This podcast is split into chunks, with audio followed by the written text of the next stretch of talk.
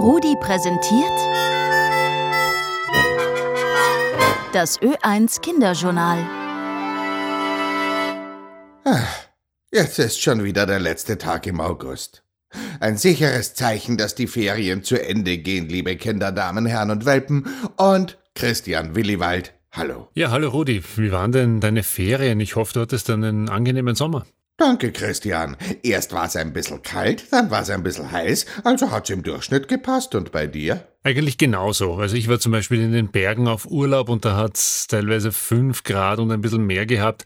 Dann war es doch sehr lange sehr heiß, aber das kennen wir ja schon. Ja, ja, der Klimawandel, darüber haben wir eh schon oft geredet im Kinderjournal. Wir spüren es halt immer stärker. Auch in diesem Sommer in vielen Teilen der Welt war es extrem heiß. Es gab Waldbrände. Bei uns gab es Unwetter, gerade in den letzten Tagen wieder. Aber warum tun wir nicht endlich etwas dagegen? Das ist die große Frage. Ich glaube, gerade viele Kinder, Schülerinnen und Schüler, die verstehen das auch nicht. Vielleicht werden wir das eh in den nächsten Tagen sehen, wenn die Schule wieder beginnt. Was meinst du? Du hast bestimmt schon von den Leuten gehört, die sich auf die Straße kleben, um für mehr Klimaschutz zu protestieren. Ja, klar. Die nennen sich die letzte Generation und die haben angekündigt, dass sie in Niederösterreich zu Schulbeginn nächste Woche Protestaktionen machen werden. Was machen Sie? Ja, das verraten Sie nicht. Sie sagen, ganz viele Leute bringen ihre Kinder mit dem Auto in die Schule und die sollen sich doch bitte überlegen, ob das wirklich sein muss, weil in der Nähe der Schulen ist eh so viel Verkehr und für das Klima wäre es eben auch besser, wenn die Leute weniger mit dem Auto fahren. Und darüber regen sich alle so auf? Ja, viele ärgern sich ganz furchtbar darüber, wenn sich Klimaaktivistinnen irgendwo auf der Straße festkleben. Da verlangen schon Politikerinnen und Politiker, dass man die wie Verbrecher behandeln und einsperren soll. Da fällt mir was anderes ein. Ich habe bei euch im Journal was von einer Kindergrundsicherung gehört. Was ist das? Ja, das setzt die deutsche Regierung gerade in die Tat um. Kindergrundsicherung, das heißt, dass Kinder aus Familien, die mit dem Geld nicht auskommen, Unterstützung bekommen. Und die bekommen jetzt Geld? Im Wesentlichen schon, ja. In den meisten Ländern gibt's das für Erwachsene, also wenn die sich das Leben nicht leisten können, weil sie krank sind zum Beispiel oder keine Arbeit haben, dann bekommen sie eben Hilfe vom Staat. Und in Deutschland schaut man jetzt besonders darauf, dass Kinder nicht in Armut aufwachsen, dass sie und ihre Familien unterstützt werden. Gibt es das bei uns auch? Nicht in der Form. Es gibt schon Unterstützung für Kinder, aber eine Kindergrundsicherung, so wie in Deutschland, wo all diese Hilfen zusammengefasst sind, das gibt's in Österreich noch nicht. Naja, kommt vielleicht noch.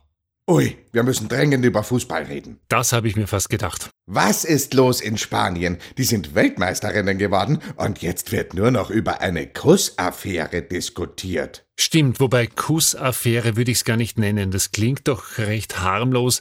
Es ist aber das, was man einen sexuellen Übergriff nennt. Aha, was ist passiert? Ja, das spanische Frauenteam hat eben den Weltmeistertitel gewonnen und der Präsident des spanischen Fußballverbandes, Luis Rubiales heißt der, der hat den Spielerinnen gratuliert und eine Spielerin, Jenny Hermoso, die hat er auf den Mund geküsst. Warum hat er das gemacht? Ja, das fragt man sich. Wenn man das im Fernsehen gesehen hat, sieht man, dass das total daneben war. Er hält mit beiden Händen ihren Kopf fest und drückt ihr einen Kuss auf den Mund und man hat auch den Eindruck, dass das der Spielerin unangenehm war. Das hat sie danach auch selbst gesagt, weil auf den Mund küssen sich üblicherweise Menschen, die einander lieben. Das macht man nicht zur Begrüßung oder weil man sich über einen Sieg beim Fußball freut. Und wenn man das jemandem aufzwingt, ist es eben ein sexueller Übergriff. Verstehe. Und jetzt? Es gibt vor allem in Spanien große Proteste gegen diesen Herrn Rubiales. Viele sagen, dass er nicht länger Präsident des Fußballverbandes bleiben kann. Die Spielerinnen, die gerade den WM-Titel gewonnen haben, sagen, wenn der bleibt, dann spielen sie nicht mehr für Spanien. Und was sagt dieser Mann? Wie erklärt er das? Ja, das ist das eigentlich Unglaubliche. Er sagt, das war doch alles halb so schlimm, wir haben uns halt gefreut und zurücktreten werde er sicher nicht. Kann er dafür bestraft werden? Absolut, ja. In Spanien gibt es sogar sehr strenge Gesetze und da wird schon geprüft, ob er gegen die verstoßen hat. Wie man einen Fußball-WM-Titel so verpatzen kann. Ja, wirklich, aber die spanischen Spielerinnen können jedenfalls stolz sein auf das, was sie bei der WM geschafft haben. Lieber Christian, echt danke dir. Bis zum nächsten Mal.